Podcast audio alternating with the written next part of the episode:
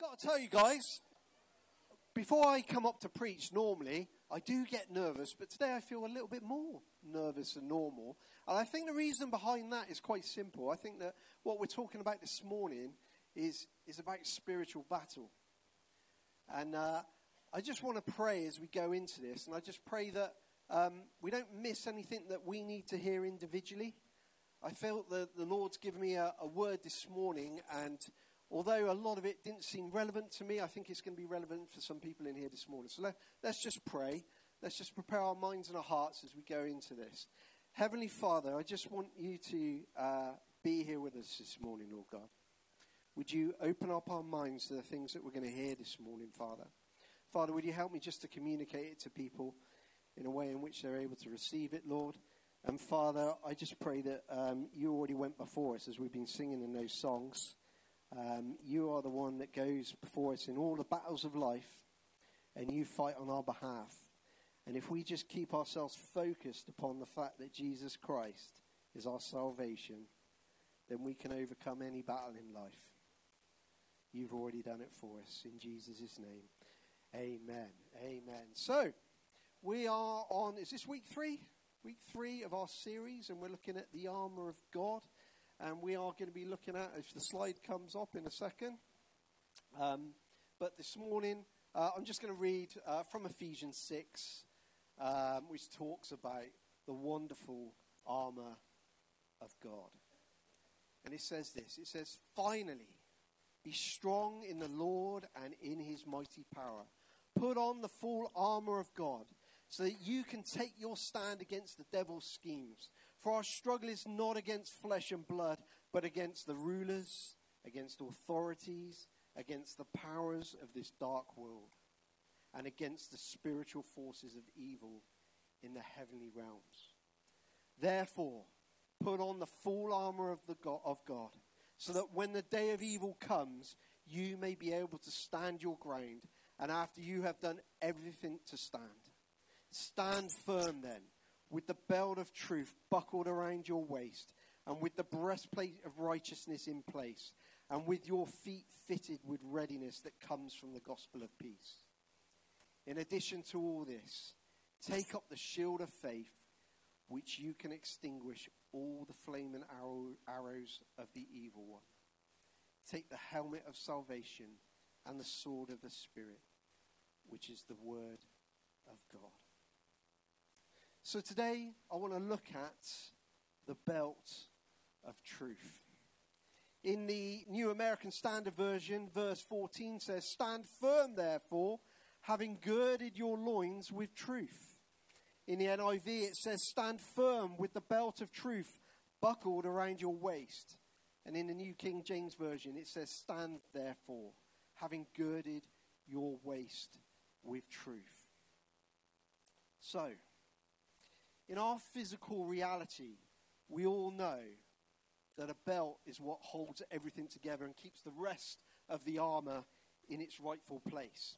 It's no good walking into battle if your trousers fall down. Certain items are practical for certain forms of defense.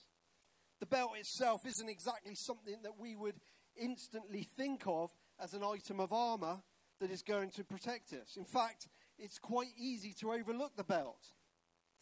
Perhaps we might turn ourselves, turn ourselves and our attention to something else before we think of the belt. Maybe we think of the shield. Maybe even the sword.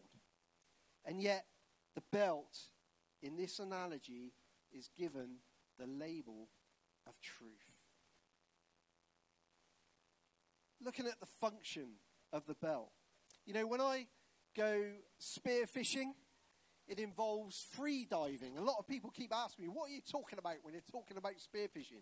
Well, it's free diving, and that means that I have to dive under the water without the assistance of any breathing apparatus. I literally hold my breath, but I have all sorts of different equipment that I'm using.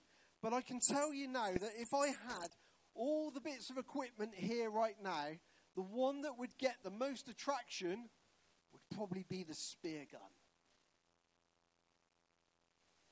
When in fact, there are actually other bits of the kit that are far more important. So, for instance, I, I have a dive watch, and that dive watch tells me how far I've gone under the water, and it tells me how long I've been under the water, and most important, it tells me how long I've been on the surface. Because if I don't breathe up enough before I dive again, then I could black out. So it's really important to have this dive watch. I have two, a two-piece wetsuit, which is obviously there to keep me warm. I have wetsuit gloves that are really important when you're climbing over rocks. They protect your hands. I have a wet, I have wetsuit shoes on. And, of course, the fins that assist me to dive deeper. Then I have a few more of the more interesting pieces of equipment. I've got the mask and the snorkel. And I've got a knife as well, which is for using, if, if I was to get caught in some fishing line or by some weed, I can cut myself free from it. And of course, I've got the harpoon gun for shooting fish. But probably the piece of equipment that I can't stand more than anything else is this thing. It's the weight belt. Now, for the purposes of this demonstration, I've taken all the weight off of it, because I wouldn't be able to lift it up at the moment. It's pretty heavy. Um, but this thing, why, why has it got weight on it? What's the importance of that? You, to get me down. The reason is, is that in the wetsuit, you get air trapped between the wetsuit, and that makes you buoyant. It's always trying to bring you up to the surface. But I need the weight to be able to get down to the seabed where I can lie and wait for a fish. So you can see that the weight belt is absolutely essential. I could have all the other bits of a kit, but I wouldn't be able to do what I'm aiming to do unless I can stay under the water. So it, impo- it serves this important function. It keeps me balanced in the water so that I'm able to function. Without the belt, I wouldn't be able to wear a wetsuit for the purpose of diving. And obviously, without the wetsuit, I would freeze. So you can see how they're all interlinked, and they play a critical role in the pieces of kit when they're all put together in the function of spearfishing. The spiritual belt of truth is absolutely critical in allowing all the other parts of the armor of God to be effective. The belt of truth is about the integrity of character. It's no good in having a fantastic sword of the Spirit. It's no good blurbing out all those Bible verses against an enemy if we are not relying upon a foundation of truth. That is character without integrity. You can't build an effective defense system built upon a contradiction. God, for his own sake, doesn't defend the unauthentic. He reads right through it. You can't kid yourself. He sees straight through unauthentic words. If your life is not one which is built on truth, then it completely undermines the function of all the other parts of the armor. Fortunately, though, we're not reliant solely upon our own truth. But in fact, truly, we are reliant upon the truth of who we are in Christ. It is his armor which comes to our defense. It's uh, really important that these pieces of armor are put on in an appropriate order. It's no use picking up the sword and the shield, running into battle, only for the first arrow to deflect off of that shield straight into, into your side. That's why it says here in God's word that we are to put on the full armor of God. Don't disregard any ele- element of it. Don't take for granted those pieces of armor that you think you don't need. God's telling you here, in order to withstand, you need to put on the full kit. Now, some of you know, I'm also, I'd like to do bicycle stunt riding. It's another one of my little hobbies. Now, I can't tell you how many times I've gone riding, and I've got knee pads, I've got gloves, I've got a helmet, I've got uh, hip pads, I've got shin pads. If I don't put on one of those pieces of equipment, say I don't put on one elbow pad, when I fall off in that, when I'm riding that day, where do I land? I land right on my elbow. Every time, you can guarantee it.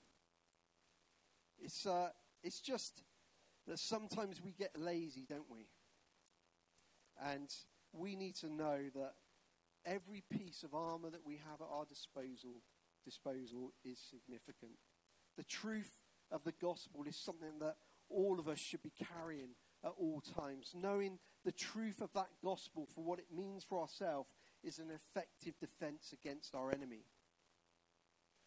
Let's look at that enemy.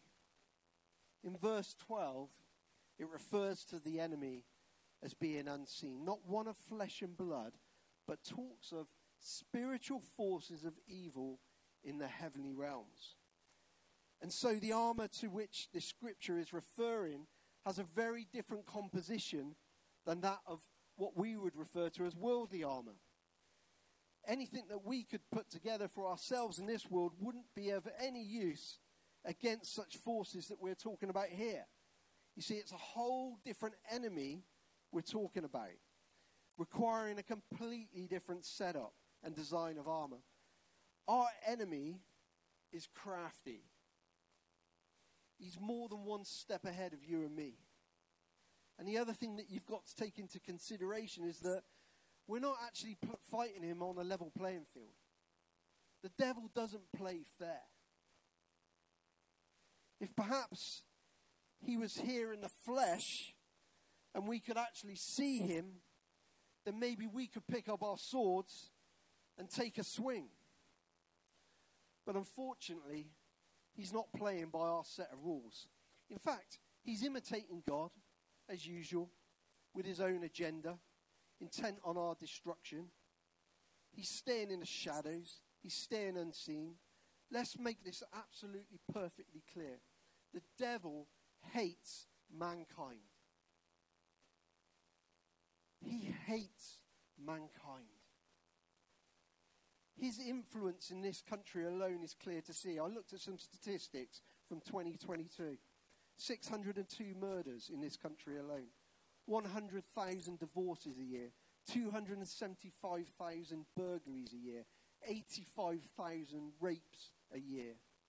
Satan is manipulating mankind to do his work, and he is at it twenty-four seven.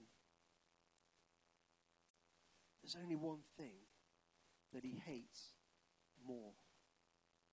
And that is men and women who have actually come to their senses, seen the world for what it really is, and have decided to follow Jesus Christ as their only option. He hates them beyond any, everything. He's already lost the game to those people. But in the meantime, he turns all attention against them because they are on a mission to save others who have yet to receive the good news of the salvation through Jesus Christ. And so he's playing this hiding game. The devil remains invisible, lurks in the shadows, unaware to almost all of our senses. But his works are evident to see. He has numerous strategies to attack us. And this is why our own efforts are futile in defending ourselves. Only under the covering of Jesus Christ is there real protection. It's really important for you and me to note that the armor of God, it says, belongs to God. It is for us to pick up and use. In one sense, we think of armor as something that is strong and withstanding. Immediately, our minds turn to things of strength and resistance. Nowadays, it's all too familiar, isn't it, um, in our society, to see police officers wandering around with these knife stab vests that they're wear- wearing from a material that is designed to withstand a significant force or blow. Our world in which we live is very much a physical reality, and we think in physical terms. And so if this enemy is not physical in nature, not one that we can see or touch, then any armor of this world that we will try to use will be completely ineffective. See, it's important for us to understand that not only is this enemy that we're fighting is invisible, but just maybe some of the characteristics of this armor that we have to put on needs to be invisible as well. And so, therefore, we need to understand exactly what it looks like to pick up every available item of the armor of God. Otherwise, we might not be able to stand firm. the whole armor of God in a nutshell. This is it in a nutshell. The grace and the completeness of the gospel of Christ. When you metaphorically put on that belt of truth, you are wrapping around yourself everything that is true about Jesus. You are, in fact, not reliant upon yourself, but rather on the truth of Christ and the truth about who you are in Christ. So if we put on another piece of armor, let's say the helmet of salvation, then that will also work together with truth, and we must live in the truth of that salvation. Only when we are, are, are not just knowing, but actually believing in what Christ has done for us, then perhaps we will be able to stand firm, resist, be unha- unharmed by the attacks of the enemy. Our confidence in standing firm is that we stand truth of what Christ has done for us in absolutely every situation. And so, if in this battle we are equipped with a belt of truth, what is the weapon of choice that this particular of armor has to stand against? Well, the enemy's most obvious weapon it tries to use against the armor of truth is lies. Now, the issue here is that in our world we have actually something called evidence. So, in a case of uh, in the case of a court of two sides, they both bring evidence to the to the uh, jury and and the court, and then a, they have to judge it and sift through the facts in order to draw to a conclusion. Isn't it tempting to ourselves to actually, when we're being put under test ourselves in our daily lives, to start gathering information to support our claim? Our enemy not only fires lies at our direction, but he also wants us to start playing the same game as him. He tempts us to start collaborating a list of evidence in which he then starts to pick up and starts to pull it apart. And worse still, in those areas where we feel that our case is weak, he tempts us to cover that area with a shade of grey, perhaps bending the truth slightly. And at this point, he knows that we have opened up a crack in our armor. But what does God ask us to do in this situation? Quite simply, to stand firm. Do you know that story in Kings? It's in uh, Kings chapter three, if you want to read it after the service, of King Solomon. And the whole nation become fearful of King Solomon because of the wisdom that God has put upon him. And the story goes a little bit like this. There's two ladies, both have a child, both sleep at night. One lies on top of the other child, suffocating it. It dies. That lady picks up that dead child, takes it to the other lady who's had the child as well, replaces it and takes the, the living child back with her, and they wake in the morning. The lady uh, who's lying next to the dead child recognizes that it's, that it's not hers and says, "That's my child over there." Well, the other lady's saying exactly the same, and they come before King Solomon. And what does King Solomon say? He says, "Pick up that sword and divide the child in two." Seems a bit harsh, doesn't it? Can you imagine what went through that lady's mind, who the child actually belonged to at that time when he said that? But that tr- that actually tended to be the truth that came out of it, because that, that woman said, "No, don't kill the child. Let the child let the child go with the other lady." And in that moment, Solomon knew who the child really belonged to. The true mother of that son had no more evidence than the other woman. She had nowhere to turn. Imagine her despair the moment that sword was drawn. And yet her integrity saw her through. It was not that she want what, what she wanted, but she put her son's life before her own. And all she had done was stand in truth.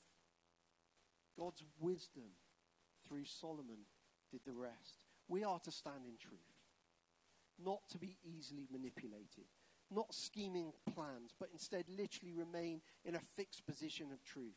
If you stand fixed in a position of truth, regardless of all the alternative thoughts and options that run through your mind, you will stand firm. You need to remember, the armor belongs to God, but serves to protect you. God doesn't just stand idly by whilst this is all going on. In his timing, he delivers. It's a little bit like when we were preaching on the walls of Jericho, didn't we?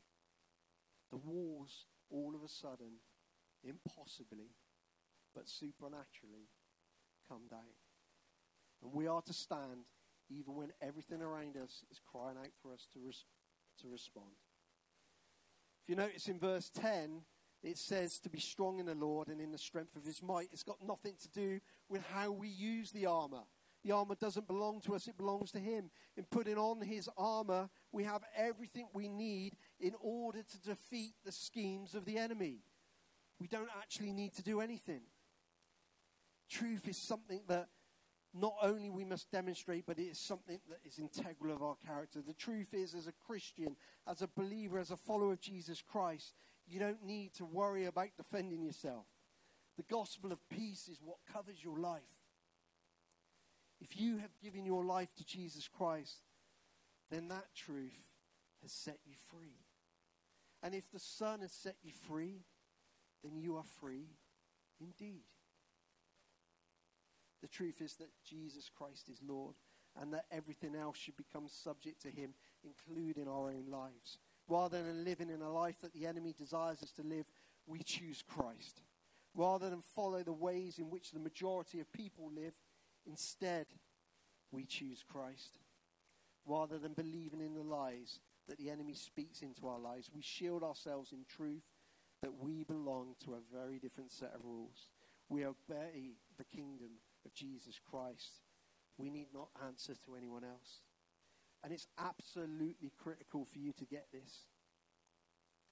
Living in the truth of who we are in Christ leads us to a place of freedom. Let's just consider the Paul, Paul the Apostle. Paul the Apostle, a man who wrote almost twenty-five percent of the New Testament. Did you know that four of the letters found in the New Testament, Ephesians, Philippians, Colossians, and Philemon, were actually written whilst he was held as a prisoner? Slightly ironic, isn't it? That some of the most liberating statements that were ever written by a man who was imprisoned. He was in prison because he stood firm on the belief that Jesus Christ was Lord, and that, and that he had been proclaiming it wherever he went. But although in prison, it is clear to see by what he wrote, he was free. He was free in this truth, that having received the forgiveness of God for his sins, he was now forgiven and saved. He was no longer a prisoner to his old way of life. From inside the walls of a prison, he wrote letters on how we were to live according to God's ways. Not a set of rules on how you would be able to get ahead of everybody else. Not a, a self-help book that just gives you a bit of good advice. He spoke the truth from a literal place of imprisonment, but ways which we should live our lives given to us by God. But in a spiritual sense, he spoke truth from a place of freedom, not a prison. The deep-rooted truths of who he was in God had truly set him free. In closing, I just want to read you three truths that Paul wrote to all the believers whilst he was in prison. Just three verses from three different books.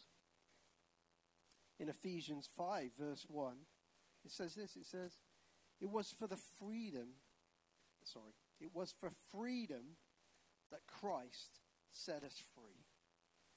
Therefore, keep standing firm and do not be subject again to the yoke of slavery.